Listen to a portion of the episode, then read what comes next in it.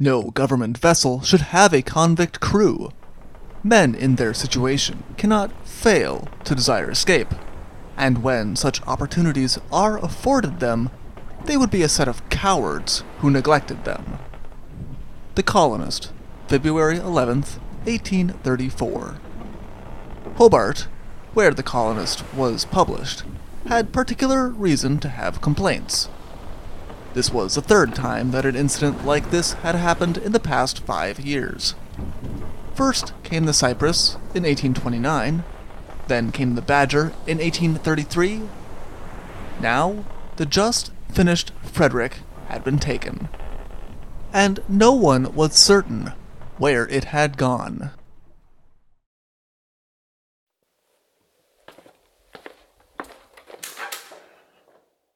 Hello, and welcome to the Shipwreck Archive. Thank you. Would you happen to have the story? No pirates on the Frederick. Here we are. Enjoy!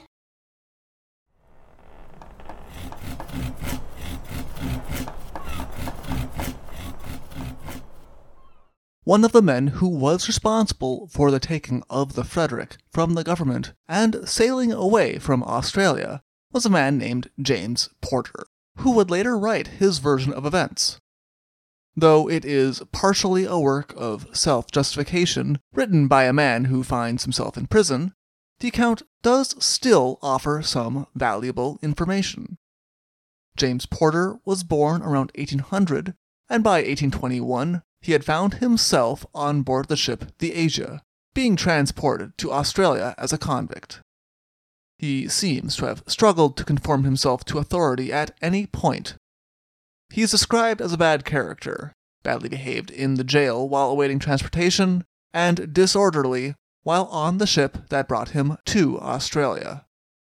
The self admitted thief, possible murderer, and sometimes sailor was no stranger to escape attempts once he reached Australia. His second attempt to escape had ended with him being sentenced to death for having been illegally at large under a second conviction after someone who he had thought of as his friend turned him over to the constables for the reward. A man named Captain Welsh intervened, and James Porter was spared. But it was decided to send him to Macquarie Harbor, a place that was considered much harder to escape. James Porter did indeed continue to plot escape, while he acted as a model prisoner to try to lessen suspicion. His plan worked. In 1833, it was announced that the prisoners were all going to be moved to Port Arthur. But James Porter, as well as nine other prisoners, were selected to remain behind to finish working on the brig, the Frederick, which was under construction at Macquarie Harbor, and not done yet when the order to leave the Sarah Island convict settlement of Macquarie Harbor came. No doubt, James Porter's experience as a sailor, as well as his assignment in Macquarie Harbor as the coxswain of the pilot boat, had helped him gain this post. Three of the other prisoners were people with some experience of the sea. They were not left unguarded, though. There was also Captain Taw, who was in charge of them, Mr. Hay, the shipbuilder, a steward, a mate, and four soldiers. These people were the largest obstacle if the convicts wanted to take the Frederick and leave Australia.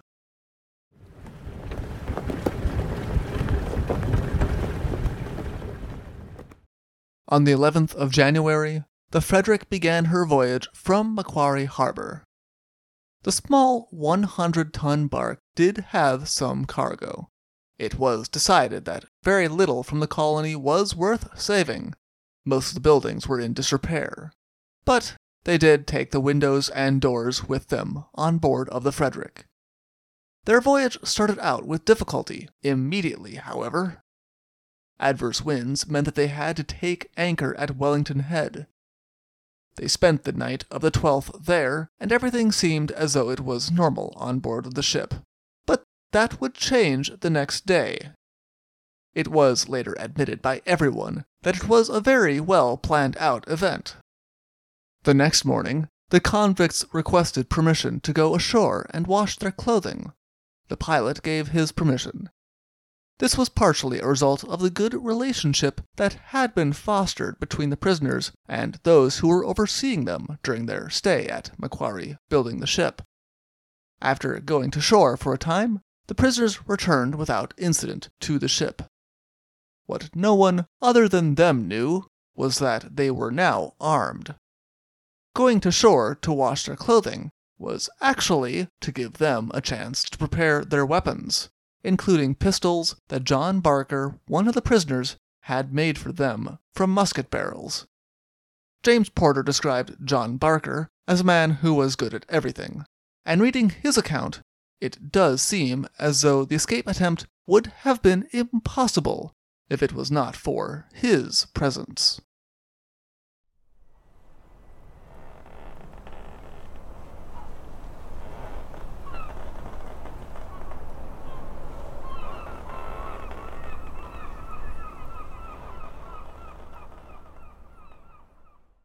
Even though they were armed, the prisoners did not want to hurt those on board who had been assigned to watch them.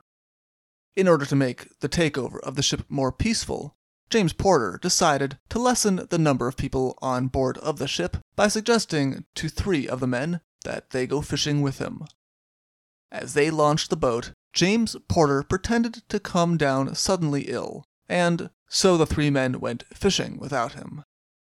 It would later be claimed by a newspaper that the two soldiers in the group had gone fishing without the captain's permission, but no other account suggests this.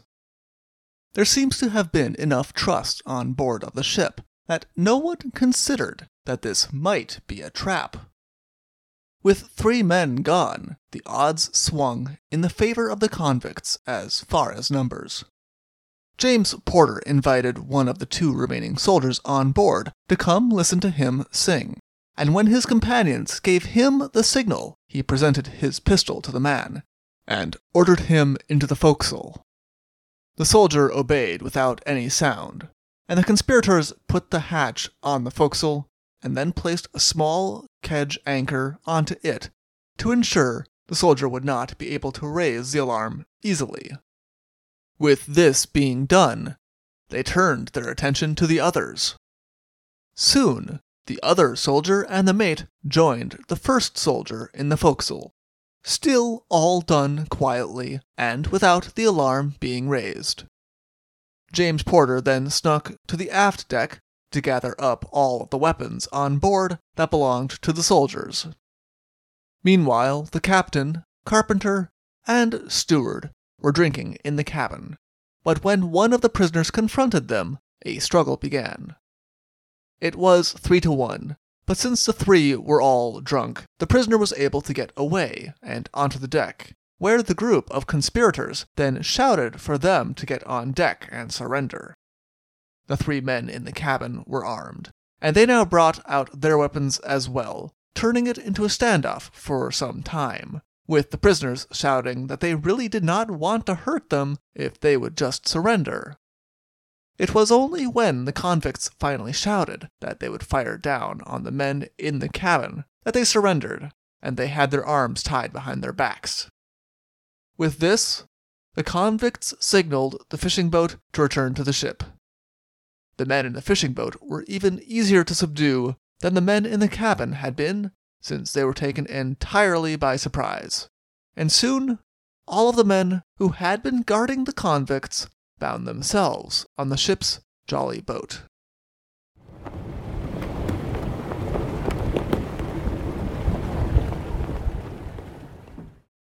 That was not to say that they were roughly treated. The men who asked to bring their clothing from the ship were obliged, and when Mr. Hayes, the shipbuilder, complained that he had a bad back, that convicts chose not to bind his hands behind his back like the rest. The only thing they refused the people they were removing from the ship was a pistol, on the grounds that they could not be entirely certain for what purpose it was going to be used.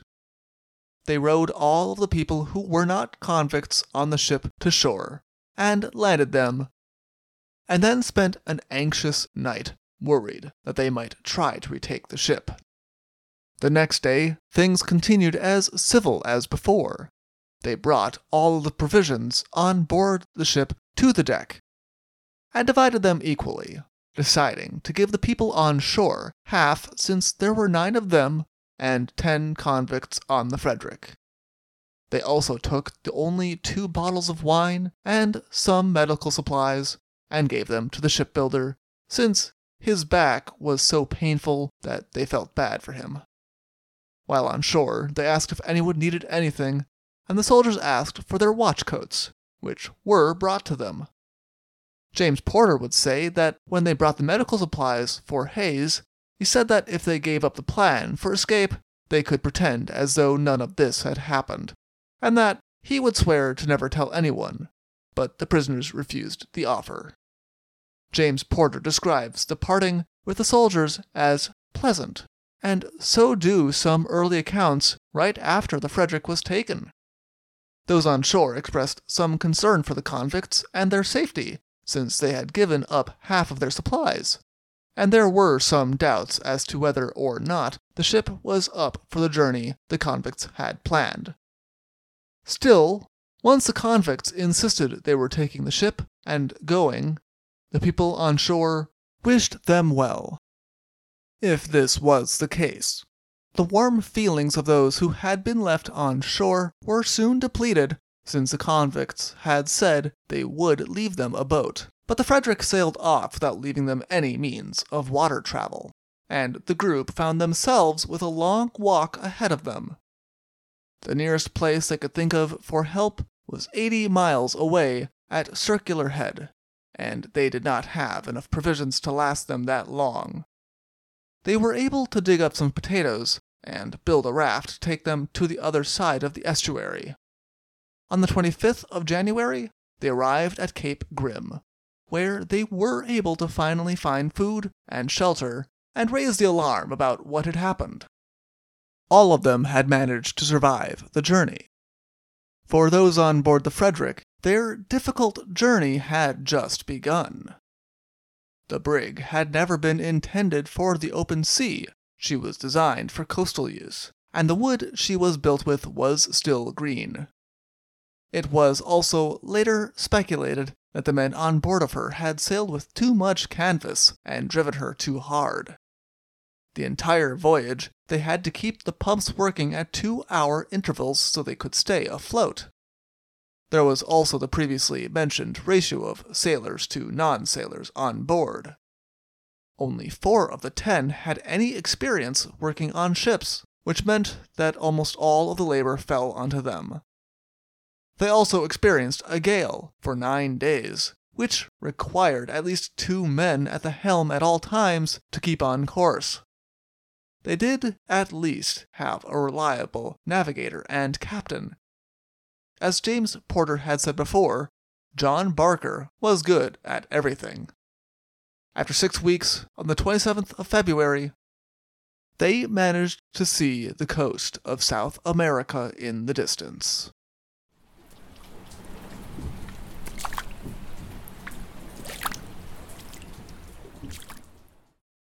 James Porter had spent time in Chile back in the days of his being a sailor, and he had convinced the others that Valparaiso would be a good spot to avoid the English authorities. But by now, their ship was literally sinking under their feet. They had the benefit of three carpenters on board, who made the ship's boat into a vessel that would survive the remaining 40 mile voyage to shore, and they abandoned the Frederick, which sank entirely shortly after. James Porter expressed some regret for the loss of the ship that they had built with their own hands, but they had used her too hard, and for a purpose that she had never been intended. With her loss, Valparaiso was no longer an option, and they came ashore near Valdivia. Initially, the inhabitants assumed they were shipwrecked sailors, and treated them with kindness. But while ashore, they split into two groups of five, and then came back together, which proved to be a terrible mistake. One of the groups got drunk, and said more than they should have about how they had actually come to shore to their hosts, and the entire group was arrested by the governor as they entered Valdivia. For the entire week that they were confined, the whole group denied being anything but shipwrecked sailors, with James Porter, who spoke the language, fabricating the story that the rest all went along with. That was with the exception of a man named Cheshire, who none of them were very fond of, and who was only included in the escape in the first place because he had overheard them talking about it, and to keep him silent, they had to make him their companion. Now deciding that it was all over and trying to save himself, Cheshire told the entire story to the governor. With this, the other prisoners expressed a wish to the governor that if he did believe Cheshire's story, he treat Cheshire the same as he treated them, to which he agreed. The governor had no intention of handing them over to the authorities, however, or to even keep them imprisoned. He made each of them swear they would remain in Valdivia if they were released from prison, and he put them to work, sending a message to the governor in Santiago that the escaped convicts had thrown themselves under the protection of their flag. With all of them released, Cheshire threw himself under the protection of the governor, completely certain that his attempted betrayal of the others would end badly for him if he were to meet them on the street. Since he was a trained carpenter, the governor found him useful to have around as well. They remained in Valdivia for some time, but the governor of Valdivia was beginning to experience a lot of external pressure from England and Australia for the return of the men, who were now considered pirates. The escaped convicts, feeling that they were beginning to overstay their welcome, and finding that they were more and more tightly watched and controlled, began to plot their escape. Three of them hopped on board an American whaling ship as it left the harbor, and made their escape that way. Another three of them had been put to work building a whaleboat for the governor, on which the remaining seven convicts hoped to escape on, but the three who had been building the boat decided to escape a day early, leaving their four companions to face the wrath of the betrayed governor on their own. The men who were stranded in Valdivia were James Porter, William Shires, Charles Lyon, and William Cheshire. They were arrested almost immediately, and though James Porter attempted another escape once he heard that an English ship was on its way to pick them up, they were all soon handed over to the English authorities and were taken back to England.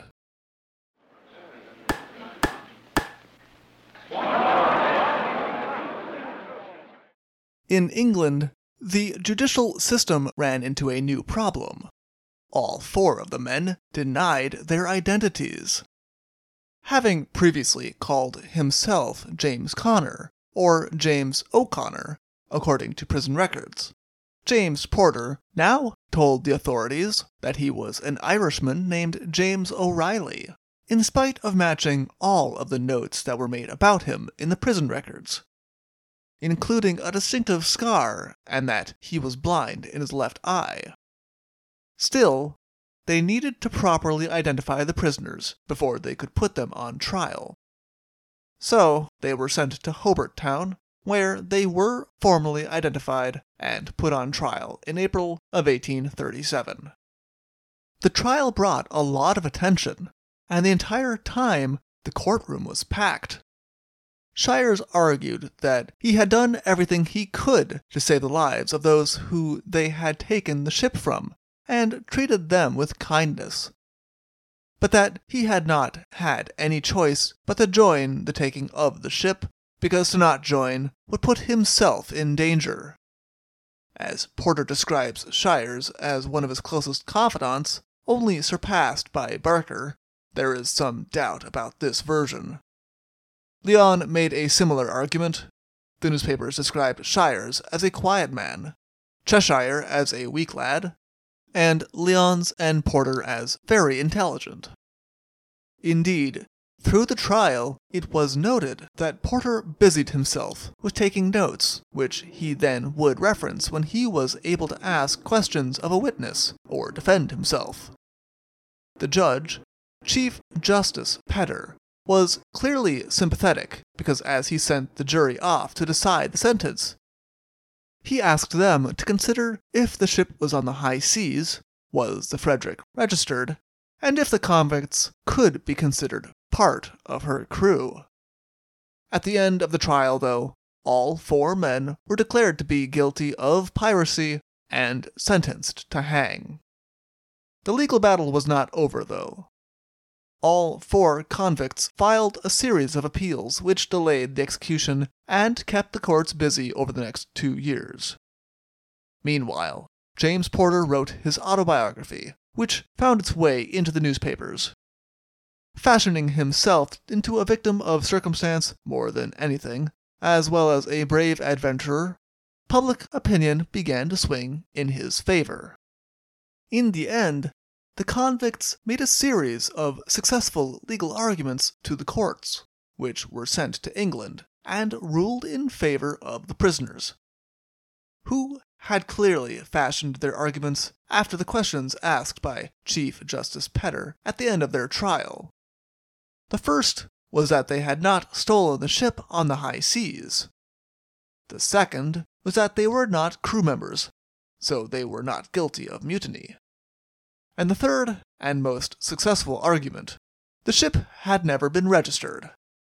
Far from stealing a ship, they stated, they had stolen a pile of wood, rope, and instruments that were in the shape of a ship. Theft, yes. Piracy, no. It was decided not to hang them. And in the middle of the night, the prisoners found themselves shipped to Norfolk Island, a place with a reputation for harsh conditions and difficulty in escaping, much like the Sarah Island prison colony. In 1846, James Porter was given a ticket of leave, which allowed him some freedom, but still required him to check in, which he did until a year later when he disappeared entirely. One final escape. Though this time, most likely, on a ship rather than a bundle of wood. His fate is unknown, but some have speculated he might have made his way back to Chile. For more information, please see James Porter's autobiography between 1840 and 1844, or see our other sources in the description below. Thank you for listening. Thank you for visiting the Shipwreck Archives. See you soon.